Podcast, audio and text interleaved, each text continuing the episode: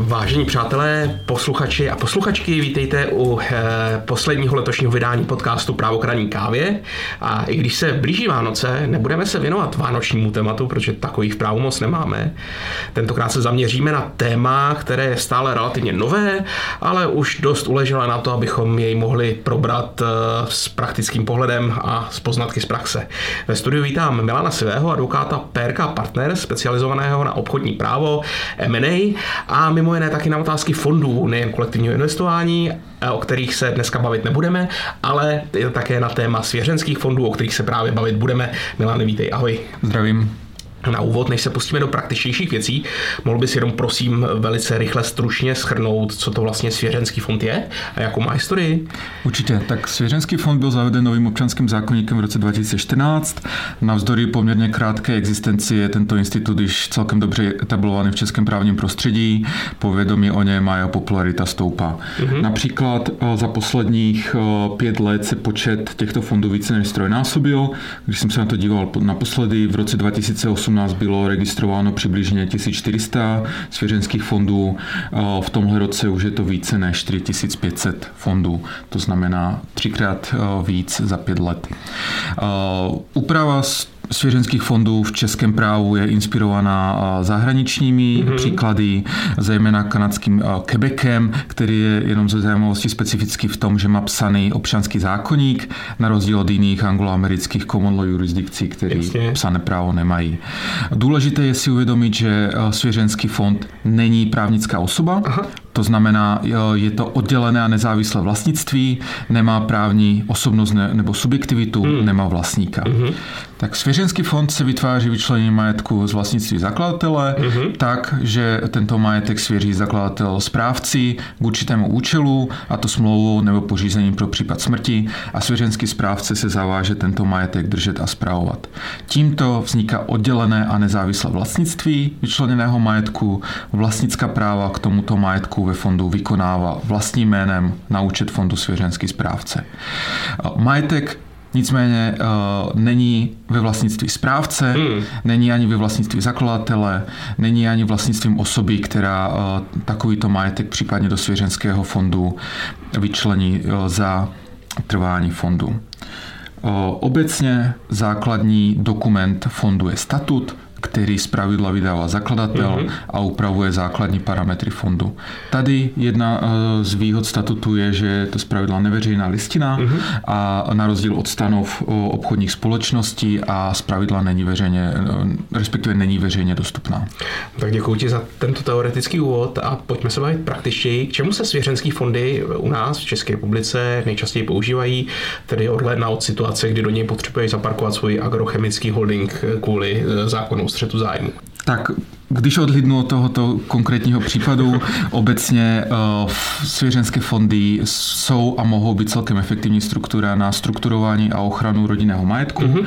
ať už v případech, kdy chceš uh, svůj osobní majetek vyčlenit do fondu, aby si ho ochránil před riziky vyplývajícími z podnikání tebe nebo tvé rodiny, mm-hmm. na, nebo naopak, pokud chceš do fondu vložit obchodní majetek, uh, Svěřenský fond je možná možné použít rovněž pro motivační programy pro zaměstnance. Uh-huh. SOP jsou dlouhodobě problematické v České republice mimo jiné z daňových důvodů, jak, jak víme. Uh-huh. Jednou z možností, jak se s tímto problémem pokusit vypořádat, mohou být i svěřenské fondy, kdy v, zás, v zásadě svěřenský fond vlastní akcie dané cílové společnosti uh-huh. a vybraní pracovníci, pro které má být tento motivační program zřízen, jsou beneficienty svěřenského fondu, to znamená, mají možnost se podílet na hospodářských výsledcích firmy, ale zároveň nejsou akcionáři, to znamená mimo jiné nemohou ovlivňovat řízení firmy, komplikovat případný prodej firmy a, uh-huh. a vykonávat napřímo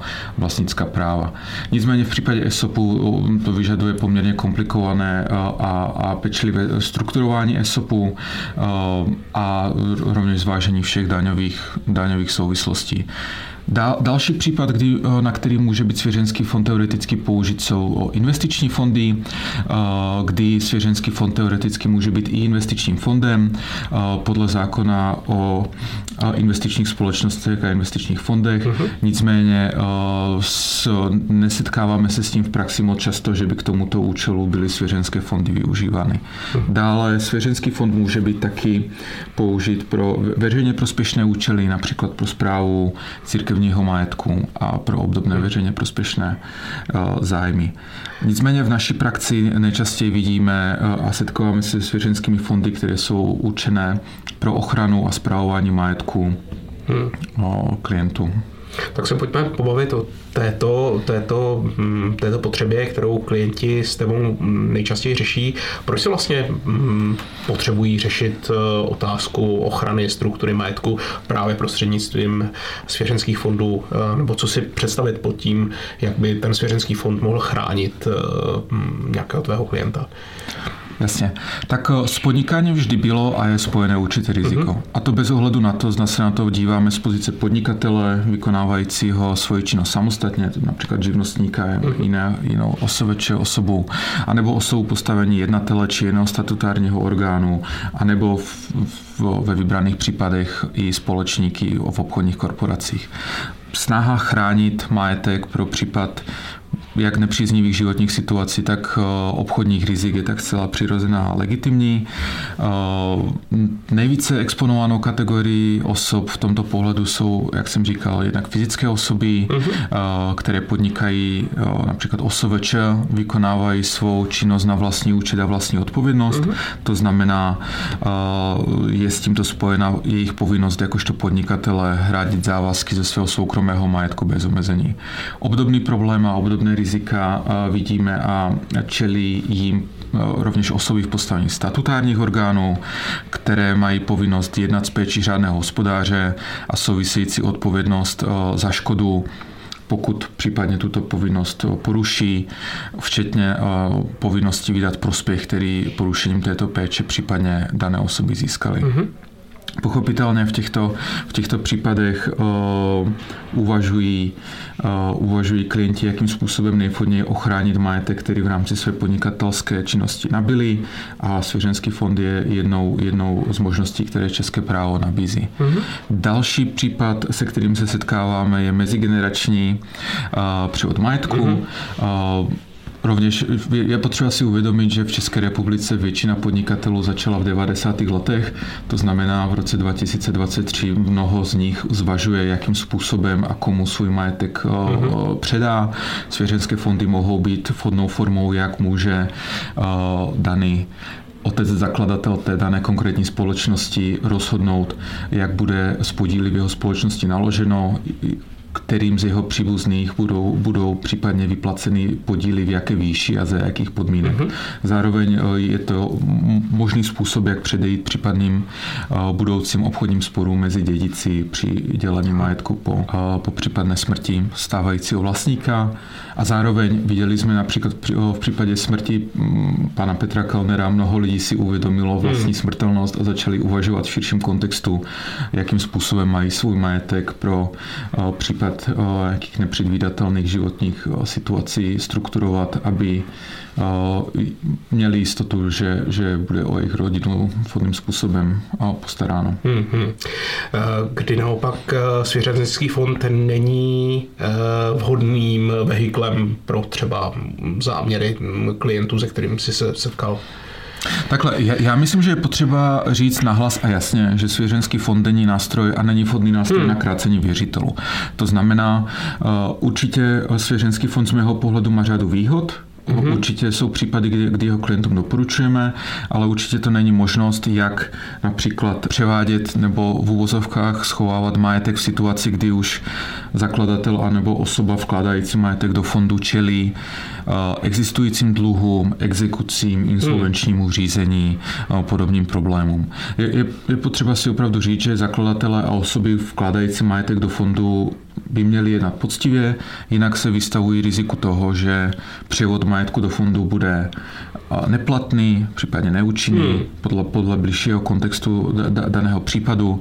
Zároveň nelze vyloučit ani trestně právní rovinu a trestně hmm. právní odpovědnost, pokud by opravdu bylo prokázáno, že hlavním cílem založení svěřenského fondu a souvisejících převodů majetku je zaparkování majetku do struktury, kde hmm. se na něj exekutor anebo věřitelé nemohou, nemohou dostat.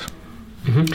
No. A jenom bych tady chtěl říct, a právě přesně proto je, je velice důležité a je potřeba myslet na založení svěřenského fondu s dostatečným předstihem, mm-hmm. kdy ještě o, daný klient nečelí žádným, o, žádným reálným problémům, nemá dluhy, nemá exekuce a, a o, nevystavuje se tak riziku, že by založení mm. fondu a vyčlenění majetku do fondu mohlo být případně v budoucnu spochybňováno nebo, nebo neplatné či neúčinné. Chápu, že v takové chvíli už by mohlo být docela pozdě. E, pojďme se podívat na konkrétní zkušenosti, které u vás v týmu s tímto vehiklem máte, protože vy už jste jich pár založili. Eh, když se s tebou domluvím na založení svěřenského fondu, třeba proto, že bych rád zapojil své děti do podnikání a připravil je na to, že po, za pár let po mně převezmou rodinný biznis, eh, co jsou věci, na které mm, se spolu budeme muset zaměřit? Takhle, z oblasti svěřenských fondů máme bohaté zkušenosti. Mm-hmm. Této problematice se věnujeme opravdu pravidelně a měli jsme možnost už do těchto fondů vyčlenit majetku v řádu, majetky v řádu desítek miliard korun. Mm-hmm. Každý případ je nicméně trošku specifický. Je potřeba si říct, a jasně se zakladatelem anebo se všemi osobami, které se podílejí na struktuře fondu, detailně probrat, vyjasnit a ujistit se, že zakladatel a všechny osoby mají dostatečný možnost rozmyslet si, jak přesně, pro jaké případy a jakým způsobem má fond fungovat. Mm-hmm. Vlastně základním cílem je vhodné nastavení vnitřního mechanismu fungování zprávy a dohledu nad zprávou fondu, mm-hmm. respektive majetku vyčleněného do fondu. Proto doporučujeme mimo jiné zvážit přesný účel fondu, konkrétní situaci, potřeby, preference zakladatele a mhm. beneficientů. To znamená nejenom osoby, která fond zakládá, vyčlenuje do něj majetek, ale i osob, osoby, které případně mají mít nárok na benefity z tohoto, z tohoto majetku. Mm-hmm. Vždy doporučujeme zvážit jednak ochranu majetku zakladatele, doporučujeme zvážit na jakou dobu a za jakým účelem přesně se fond zakládá, mm-hmm. jestli je to opravdu jenom preventivní ochrana před riziky vyplývajícími z podnikání zakladatele, mm-hmm. anebo je spíš fond zamýšlen na dlouhodobější mezigenerační předávání majetku, eh, kdy je potřeba se na ty struktury dívat jiným pohledem, Rozumíš, že se jedná o jinou situaci, když zakládáš fond na 5-10 let, mm-hmm. nebo když máš ambici, aby ten fond fungoval 100 let i s výměnou všech osob na všech klíčových, klí, klíčových funkcích v rámci fondu. Můžu fond pořídit třeba pro případ smrti? Uh, ano, můžeme. Uh, myslím, že se to neděje v České republice úplně často, ale měli jsme už možnost uh, klientům asistovat i v tomto případě. Uh-huh. No a když tady máme spolu vymezený nějaký konkrétní rámec toho, jak by se fond měl chovat, co jsou další kroky, které spolu budeme řešit? Jasně. Jenom bych ještě chtěl dodat, že vždycky je důležité zvážit i daňové souvislosti. Mm-hmm. To ještě k té předchozí, předchozí otázce. Okay. Další kroky. Je dobré mít jasnou představu a rozumět, eh, jaké jsou ty hlavní role v rámci mm-hmm. svěřenského fondu. Eh, tři hlavní pozice, které v rámci svěřenského fondu rozlišujeme, jsou svěřenský správce, obmyšlený a zakladatel. Aha. Zakladatel eh, je ta osoba, která zpravidla vytváří statut, obvykle i vkládá majetek do fondu. Obmyšlený jsou osoba či osoby, které mají mít nárok na plnění z fondu a svěřenský správce eh, je osoba, která je v roli manažera. Eh, vlastně v jeho péči je majetek svěřený do svěřenského fondu, má využívat své odborné vlastnosti a zkušenosti k tomu, mm-hmm. aby zajistil řádnou zprávu fondu.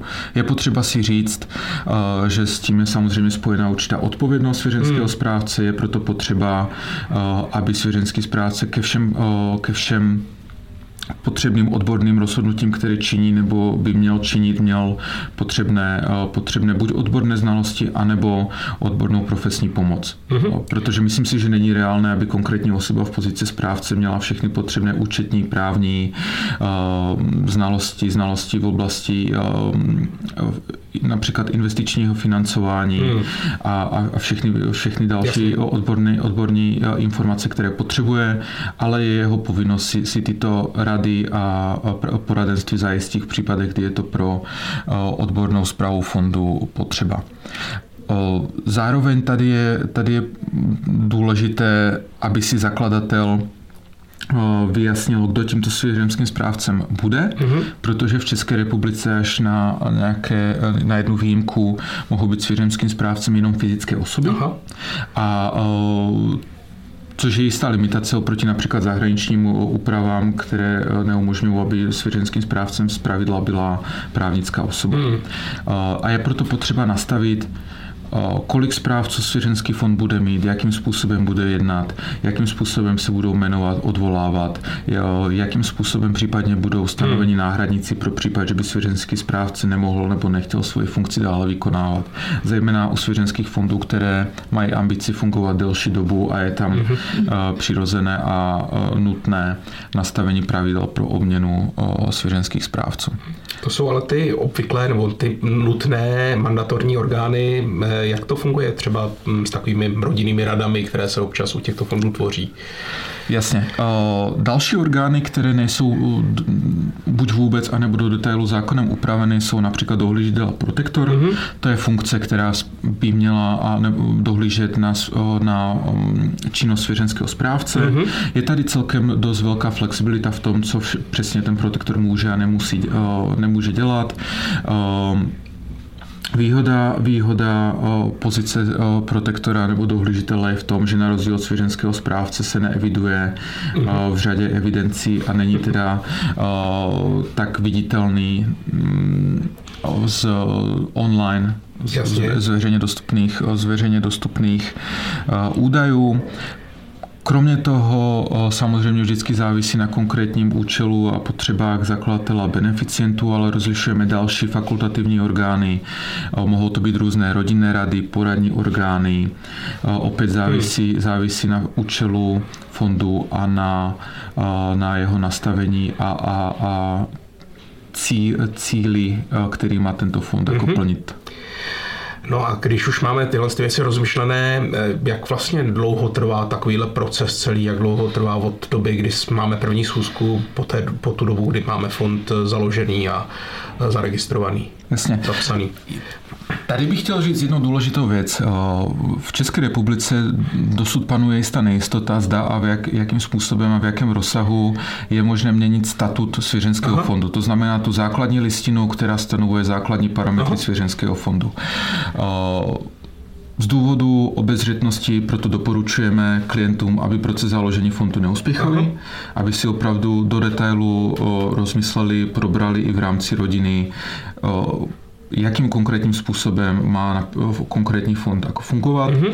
a abychom měli, a aby klienti měli rozumnou jistotu, že v okamžiku, kdy podmínky fondu uh, zakotví ve statutu, jsou tyto podmínky opravdu finální, odpovídají jejich potřebám a preferencím pro případ, že by statut nebylo možné měnit. Aha. Zejména, zejména Umí si představit, že pokud vyčlenuješ do fondu majetek v hodnotu miliard korun, uh, chceš mít jistotu, že podmínky, uh, za kterých bude tento majetek zřizován, budou opravdu odpovídat tomu, co si přeješ a tomu, co očekáváš. To bych si chtěl umět představit, ale na to ještě budu muset pár, pár let asi počkat. tak držím ti palce. tak. A pojďme ještě na poslední otázku. Z hlediska aktuální úpravy narazili jste na nějaké problematické otázky, rizika, překážky, které vám to komplikují? Typicky před chvílí si zmiňoval tu možnou nemožnost změnit eh, statut hmm. toho fondu. Jasně. Um... Takhle, svěřenský fond máme v českém právu už téměř 10 let, ale pořád ještě panují některé výkladové nejasnosti, které nebyly dosud finálně zodpovězeny. Mm-hmm. Jedna z nich je statut a jeho případné změny. Další otázka, nebo další, řekněme, problematika, která není ani tak nejasná, ale spíš je řekněme, nešťastně z mého pohledu upravená. Je svěřenský správce eh, jakožto pouze fyzická osoba z pravidla s výjimkou těch investičních fondů, uh-huh. o kterých jsme se bavili, kterých zase moc není. Takže tady si myslím, že by například mohlo být velice užitečné, pokud by svěřenský správce mohly být i, i právnické osoby. Dále pak eh, jsou to takové ty, řekněme, právně technické věci, eh, kde, kde je opravdu potřeba mít s problematikou svěřenských fondů jisté zkušenosti, například co se týče zápisů v evidenci. To například je potřeba si dávat pozor při vymezení účelu svěřenského fondu, protože mnoho klientů chce, aby Například řekněme o konkrétní detaily a konkrétní osoby, které má být ze hmm. svěřenského fondu jako plněno, nebyly veřejně dostupně známé a identifikovatelné z dobrých legitimních důvodů, ale je potřeba si uvědomit, že každý svěřenský fond musí být účel a ten účel je zapisován do evidence hmm. svěřenských fondů. To znamená, toto je potřeba vědět a je potřeba na to myslet, aby se ti nestalo, že uh, budeš tvořit uh, diskrétní rodinnou strukturu hmm. a pak uvidíš účel svěřenského fondu uh, online uh, v evidenci svěřenských fondů.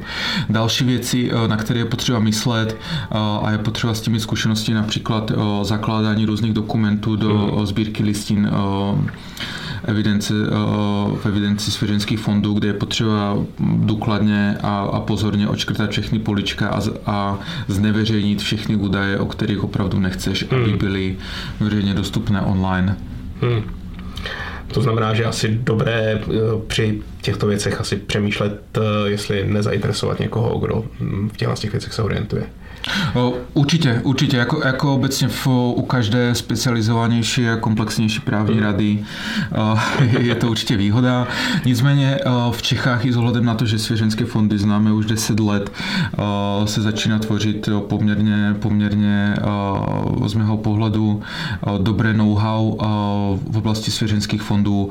Například začíná tady působit i Society of Trust and Estate Practitioners, jejíž člen nemá možnost být. Mm-hmm. takže myslím, myslím si, že i, řekněme, trastový průmysl v České republice má z mého pohledu svoj, určitě svoji budoucnost. Milane, díky za návštěvu a za pohled do světa svěřeneckých fondů. Děkuju a přeji hezké svátky. Eh, to byl Milan Civý, eh, advokát PRK Partners a specialista mimo jiné právě na fondový biznis a na trustový biznis. Eh, já jsem Martin Frolík, já se s vámi loučím a pokud nás posloucháte při pečení Vánočky nebo při vánočním úklidu, přeju hezké svátky a e, pokud kdykoliv jindy, tak hezký den, hezké odpoledne, hezký večer. A ještě prosím vydržte u svých e, přijímačů, protože po mně bude následovat Kristýna Faltínková se svým obligátním přehledem e, novinek ve světa práva, legislativy a rozhodovací praxe našich orgánů a soudů.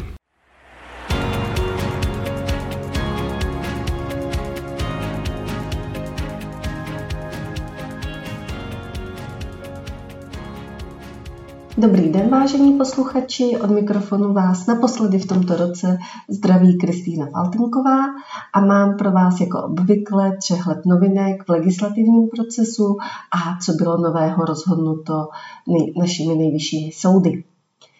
V rámci legislativy bych vás ráda upozornila na novelu zákona o obalech, která je nyní v připomínkovém řízení která má za cíl eh, zavést nový zálohový systém na vybrané jednorázové nápojové obaly. Vychází to vlastně od nápojového průmyslu, který vyslovil ochotu převzít na sebe odpovědnost za eh, zálohování vybraných nápojových obalů, a to konkrétně plastových nápojových lahví a plechovek. Vychází to z toho, že třídění odpadů do samostatných nádob bez ekonomické motivace tak naráží už na své limity, tedy na limity toho, jak jsou lidé ochotní odpady více třídit a také na limity prostorového uspořádání v rámci obcí, kdy na mnoha místech už není možné umistovat další nádoby na třídění. Proto se uh, uvažuje o zavedení tohoto zálohového systému, který současně by měl vlastně na pomoci uh, čistotě recyklovaného materiálu z uh, odpadních nápojových obalů protože zálohový systém funguje na systému, že z lahve se stane zase lahev a z plechovky se stane zase plechovka, tedy se vytřídí a recyklují obalové materiály tak, aby mohly být znovu použity. U PET lahví se totiž dá recyklovat 7 až 10 krát dokola, pokud je to právě takto tříděno, že opravdu to není jakýkoliv plastový odpad, ale jenom ty PET lahve. A dokonce u obalů vyrobených z kovů je možné recyklovat teoreticky až do nekonečna, podobně jako je tomu u skla. Tento eh, nový zálohový systém by tedy mohl eh, také vést k prevenci odhozených odpadků z nápojových obalů, protože by tam eh, byla vlastně ta ekonomická motivace, aby ty obaly byly vraceny. Mělo by to fungovat tak, že osoby, které uvádí obaly na trh, tak by je zaregistrovali u operátora zálohového systému a zaplatili by zálohu a poplatek vlastně za každý ten obal uvedený na trh. Potom by ty obaly postupovaly vlastně v rámci distribučního řetězce až k poslednímu prodejci. Ten by za ty výrobky v těch obalech zaplatil kromě ceny i tu zálohu, prodal je spotřebiteli, ten by také zaplatil cenu nápoje a zálohu za ten obal. Spotřebitel by vrátil obal tomu poslednímu prodejci, ten by mu zálohu vrátil a poslední prodejce, který sám tu zálohu vlastně zaplatil a vracel spotřebiteli, tak by eh, ty zpětně odebrané obaly předal operátorovi, který mu proplatí zálohy a zaplatí mu navíc ještě manipulační poplatek jako eh, odměnu za to, že ty obaly vlastně vybírá, že s nimi manipuluje. Operátor by potom eh, zajišťoval kontrolu, sčítání, přepravu a zpracování těch odpadů z obalů a recyklovaný materiál by prodával tak, aby vlastně ti výrobci těch obalů mohli tento recyklovaný materiál použít, protože i s ohledem na cíle, které jsou stanovené v připravovaných právních předpisech Evropské unie, tak by se v rámci tady těch obalů například PET lahví, mělo v nějakém procentu, které se postupně v rámci let bude zvyšovat, tak používat právě materiál z recyklovaných obalů téhož typu. Samozřejmě eh, tato novela zákona tudíž klade i povinnosti na eh, ty poslední prodejce a měly by vzniknout tak ta odběrná místa, která budou eh, u vlastně prodejen s více než 50 metry čtverečními prodejní plochy, ale mezi odběrná místa by měly patřit i čerpací stanice nebo e-shopy, které disponují vlastním rozvozem právě těch nápojů. Tak další legislativní návrh je novela zákona o zaměstnanosti, ta řeší zaměstnávání zaměstnanců ze zahraničí, vlastně pokuty za uložení nelegální práce a zaměřuje se i na oblast zaměstnávání osob se zdravotním postižením. Jedním z navrhovaných opatření je zveřejňování pokutovaných subjektů a má se za to, že by to mělo vést vlastně ke kultivaci pracovního prostředí, kdy nejenom, že ten zaměstnavatel může dostat pokutu, ale současně to o něm, eh, tato informace, že se dopustil vlastně přestupku v této oblasti, tak bude zveřejněna. Na druhé straně vlastně toho spektra těch zaměstnavatelů, tak by vznikl institut uznaného zaměstnavatele, který by dostal jakousi registraci, že je to zaměstnavatel, který řádně plní své povinnosti. Tomu by musel prokázat, že podniká už minimálně dva roky, je daňovým rezidentem v České republice, zaměstnává už nějaké zaměstnance a řádně plní všechny své povinnosti s e, nimi spojené, je bezdlužný a v posledních dvou letech mu právě nebyla pravomocně uložena pokuta za umožnění výkonu nelegální práce, pokuta za zastřené zprostředkování zaměstnání nebo e, jiné pokuty e, za porušování pracovní úrovně právních předpisů. Současně se tedy v novele mění i e, maximální částka pro zvýšení příspěvku na další náklady naložené zaměstnavatelem na zaměstnávání osob se zdravotním postižením a také se vlastně zavádí nutnost přesnění dalších nákladů, o které lze tento příspěvek zvýšit. Tím by mělo být současně zamezeno účelovým postupům majetkově propojených firm při čerpání příspěvku na zaměstnávání osob se zdravotním postižením. Další novela, která je v legislativním procesu, je novela zákona o ochraně veřejného zdraví. A ta má za cíl vlastně založení nebo vznik nové státní hygienické služby, protože v tuhle chvíli my máme 14 krajských hygienických stanic, které podléhají přímo ministerstvu zdravotnictví. A ta organizace těchto hygienických stanic prostřednictvím ministerstva se ukázala, že není dostatečně efektivní a flexibilní. A je třeba, aby to byla vlastně organizovaná, centrálně řízená struktura, což vyplynulo právě ze zkušeností v době pandemie. A současně bude zakotvena i možnost státní hygienické služby a ministerstva zdravotnictví přenést některé své činnosti související s epidemiologickým šetřením na externí subjekt, protože se ukázalo, že v případě pandemie není možné všechny činnosti pokrýt v rámci hygienické služby. To se týká například trasování. Další novela tam navazuje na jeden zákon, o kterém jsem vám říkala v minulém eh, vydání, a to na nový zákon o volbách, kdy toto je novela zprávy voleb a měla by zavést možnost korespondenčního hlasování ve volbách, ve kterých lze hlasovat ze zahraničí, a to právě pro ty voliče, kteří mají bydliště v zahraničí.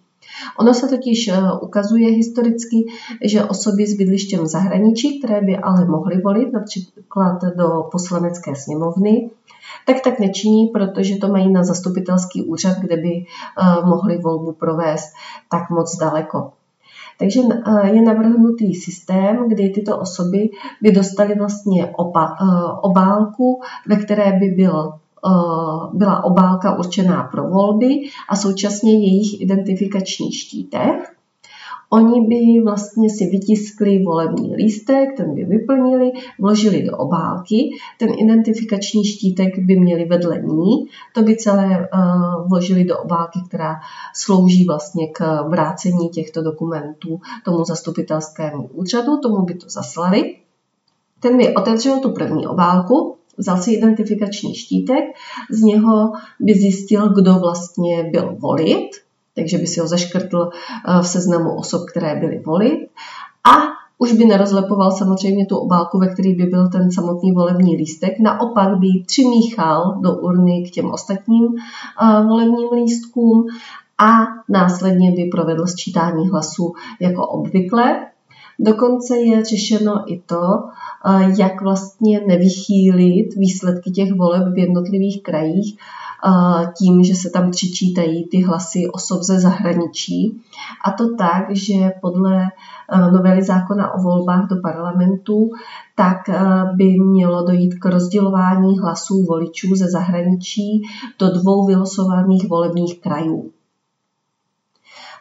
Vzhledem k tomu, že ta novela zákona o volbách tak by měla být účinná až v roce 26, tak se navrhuje, že tato část ohledně té korespondenční volby by mohla být využitelná už na podzim roku 25 při volbách do poslanecké sněmovny. A poslední novela, kterou eh, bych chtěla zmínit, tak je novela knihovního zákona, protože my vždycky máme aspoň jedno téma, které se nějakým způsobem eh, věnuje digitalizaci či elektronizaci.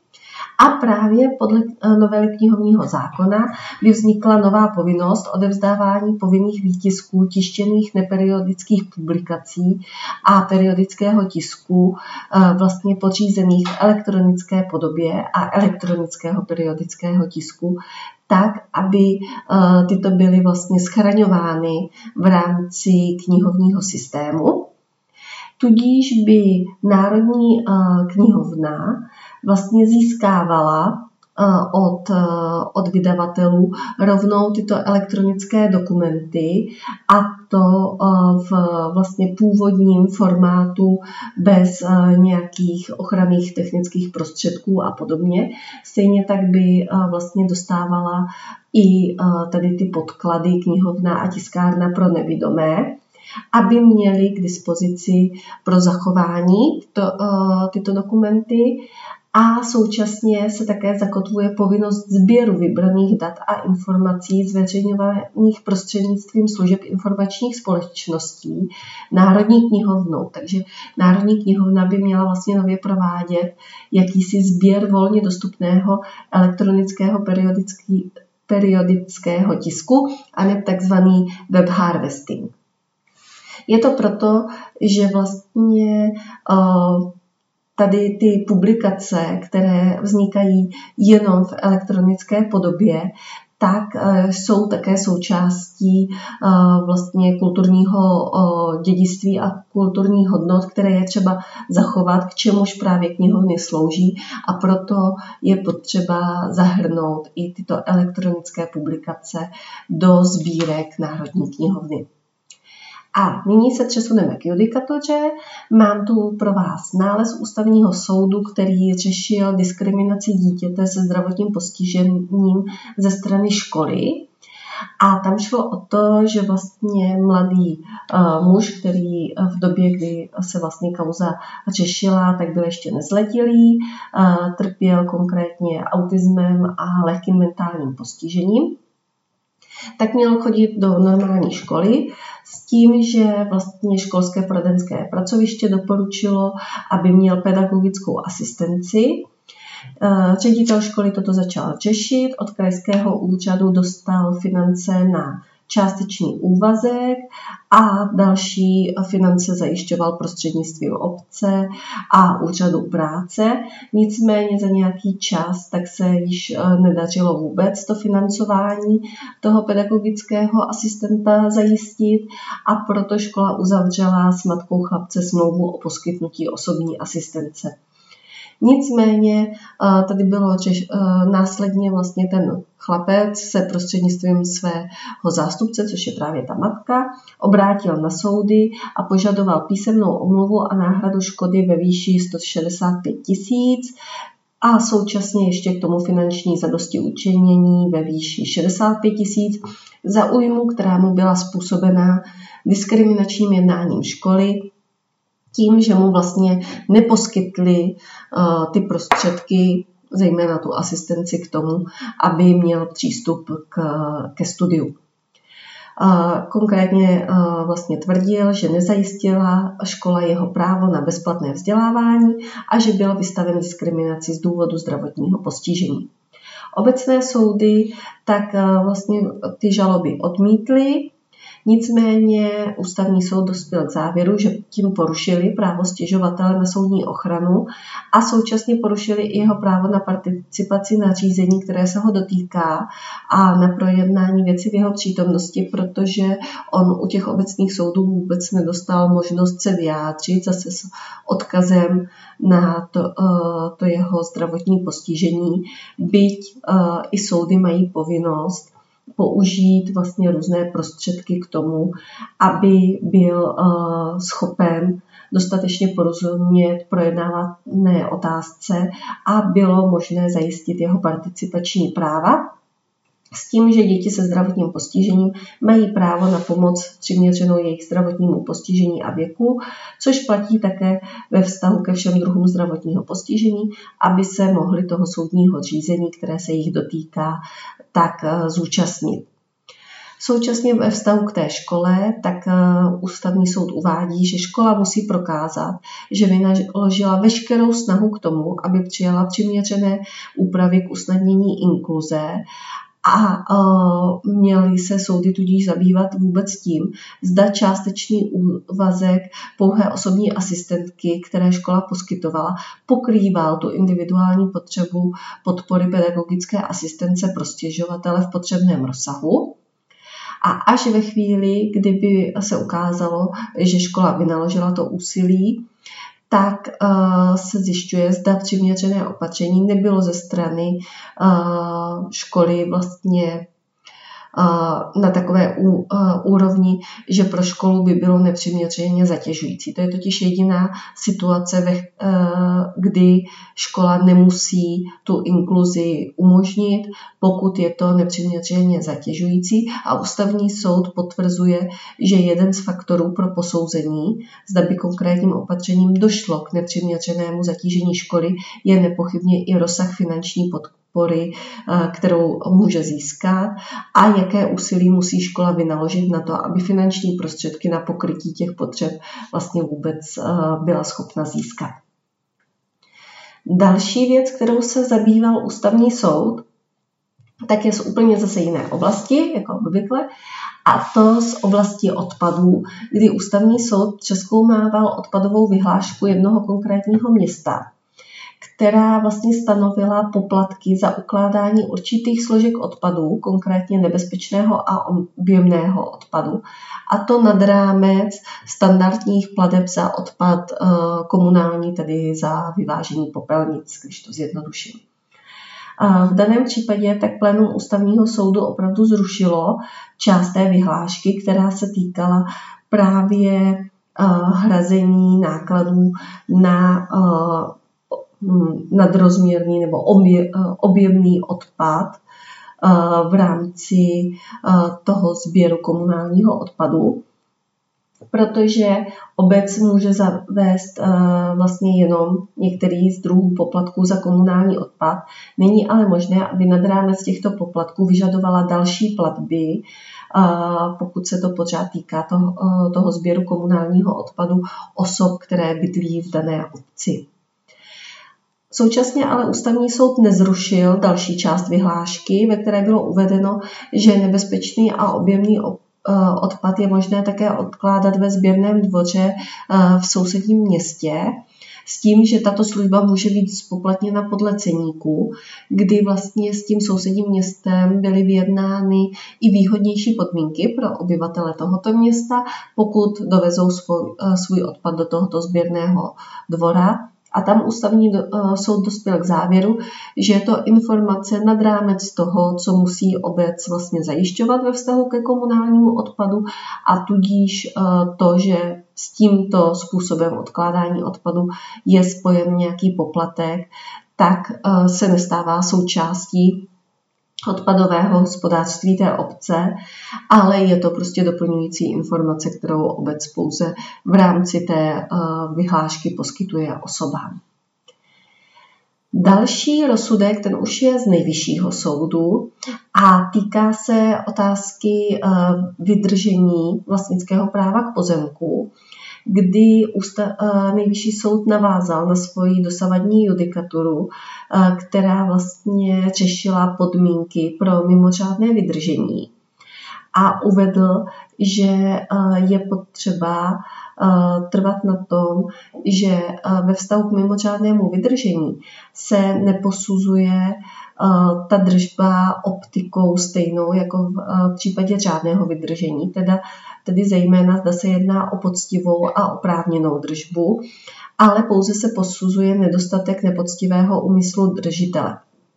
V daném případě šlo o to, že soudy dospěly k závěru, že právní předchůdci uh, té uh, žalobkyně tak uh, vlastně věděli, že užívají pozemek, ke kterému nemají smlouvu a tudíž uh, nemohli být v dobré víře, že ten pozemek jim patří a proto nebyly splněny podmínky pro to, aby mohlo dojít k mimořádnému vydržení, což je vydržení, které nastane, pokud vlastně nějakou nemovitost užíváte více než 20 let a, jak říká nejvyšší soud, nikoli v dobré víře, že vám patří, ale s absencí nepoctivého úmyslu, uh, nepoctivého úmyslu toho držitele. Takže uh, vlastně nejvyšší soud opakuje svoji judikaturu uh, v tom smyslu, že není třeba, aby uh, právní předchůdci byli poctivým držitelem ve vztahu k období po 1. 2014 anebo oprávněným držitelem ve vztahu k období před 1. 2014. To je vlastně podstata tady toho rozhodnutí, které navazuje už na stávající judikaturu, nicméně v tuto chvíli se zabýval, zabývalo tím, jaké podmínky platily před nabitím účinnosti nového občanského zákonu a zákonníku a po nabití účinnosti nového občanského zákonníku. Další judikát, který bych chtěla zmínit, tak se týkal vlastně vztahů v jednom velkém rodinném domě, který proběh, tam proběhlo několik postupných dědických řízení s tím, že ten dům je v současné době spoluvlastnictví 50 na 50 dvou příbuzných, kdy jedno je starší dáma, která v tom domě vlastně bydlí od nepaměti, druhá, druhý spoluvlastník je její výrazně mladší příbuzný, který eh, část domu zdědil, podniká tam a vlastně využívá ten dům jako kanceláře a bydlení pro své zaměstnance. Historicky tam existovala uh, dohoda o tom, kdo bude užívat suterén a první patro a kdo bude uh, užívat přízemí a podkroví. Nicméně ta dohoda platila do roku 2013, kdy se dohodli o změně užívání stavby tak, že právě místo eh, sklepů a prádelny tak vznikly nějaké nové kanceláře. Následně eh, tam v prvním patře vznikl eh, byt a vlastně pozměnilo se to tak, že už ten dům nebyl rozdělen na ty dvě poloviny vlastně těch sklepů a prvního patra a druhého pra, eh, patra a podkroví, ale eh, to užívání oběma spoluvlastníky se nějakým způsobem prolínalo s tím, že uživatelé toho sklepního prostoru, kde byly kanceláře, současně začali také rekonstruovat podkroví. Avšak vlastně ta druhá spoluvlastnice, starší dáma, se rozhodla, že by chtěla část nemovitosti využívat i pro, své, eh, pro bydlení svého syna a dožadovala se toho, aby jí vlastně byla vyklizená část, právě to podkroví, které oni začali, uh, začali rekonstruovat, ta, uh, ti druzí příbuzní, kteří měli spoluvlastnické právo a aby ona a její syn tedy mohli užívat horní dvě patra a jim zůstala spodní dvě patra. A tady eh, v soudním řízení tak vlastně první stupeň dospěl k závěru, že se eh, nedošlo k takovým změnám okolností, aby soud měl rozhodovat o změně způsobu uh, užívání toho domu oproti jejich původním dohodám. A odvolací soud, ten aniž by eh, vlastně něco dalšího moc zjišťoval, tak nepodržel ten rozsudek prvního stupně a rozhodl to sám jinak, kdy dospěl k závěru, že je třeba dům rozdělit na tu eh, horní polovinu a spodní polovinu a že jeden ze spoluvlastníků by si měl tedy vybrat, kterou polovinu chce užívat a druhému spoluvlastníku zůstane ta druhá polovina. A rozhodl, že je vhodnější vlastně dát na výběr eh, té starší dámě, protože tam eh, eh, dlouho žije a vzhledem k tomu, že obě strany projevovaly zájem o užívání horní poloviny domu, tak starší dámě vlastně přičkne užívání té horní poloviny, byť je to dům eh, bez výtahu a chodí se tam po točitých schodech. A těm druhým spoluvlastníkům nechá spodní polovinu, to znamená přízemí a ty eh, vlastně eh, prostory v podzemním patře, byť vůbec nezohledňoval to, že ty třeba k bydlení není možné užívat. No a dostalo se to právě až před nejvyšší soud, který jednak eh, dospěl k závěru, že opravdu v tomto případě se z, ze strany odvolacího soudu jedná o takzvané překvapivé rozhodnutí. To znamená, že on vlastně vyšel ze skutkových zjištění soudu prvního stupně, dospěl ale k závěru, že jde o okolnosti, kdy spoluvlastníci nejsou dohodou, eh, kterou měli do posud tak vázání, neupozornil na možnost jiného právního posouzení, tak ty účastníky řízení, kteří tudíž se nemohli žádným způsobem vlastně vyjádřit k tomu jeho novému právnímu názoru, reagovat na to, vznést nějaké další námitky, důkazní návrhy a podobně. A posuzoval tak skutečnosti významné pro rozhodnutí o uspořádání poměru spoluvlastníků, které však předmětem toho posuzování původně vůbec nebyly, protože on měl posuzovat jenom to, jestli je ta původní dohoda závazná či nikoli, jak to udělal soud prvního stupně. Takže zejména proto, že se jedná o překvapivé rozhodnutí, tak nejvyšší soud eh, dospěl k závěru, že je třeba to rozhodnutí zrušit. Současně ale také uvádí, že odvolací soud vlastně vůbec nevysvětlil, proč nezohlednil eh, to, že tam proběhla ta rekonstrukce podkroví domu, kterou eh, vlastně započali eh, jedni ti spoluvlastníci na své náklady na základě té původní dohody o tom, jak bude dům užíván.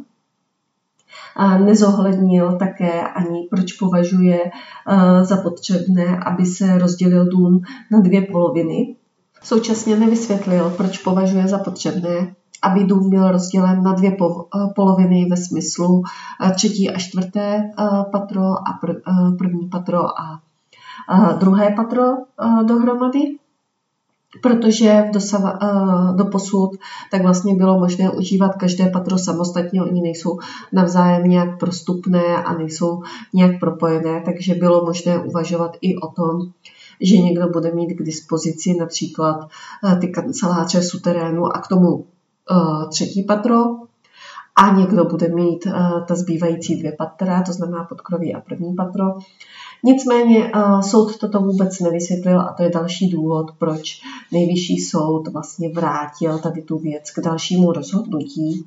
Z čehož vyplývá, že je třeba, aby soudy v případě, že zasahují vůbec do spoluvlastnických vztahů, tak zohlednili veškeré okolnosti a opravdu řádně odůvodnili ten způsob vypořádání vzájemných práv a povinností spoluvlastníků, který zvolí a současně, pokud uh, soudní rozhodnutí na sebe mají navazovat, tak by neměla být překvapivá a pokud chce odvolací soud změnit své rozhodnutí, pak by nepochybně o svém právním názoru měl účastníky informovat a dát jim možnost na to reagovat.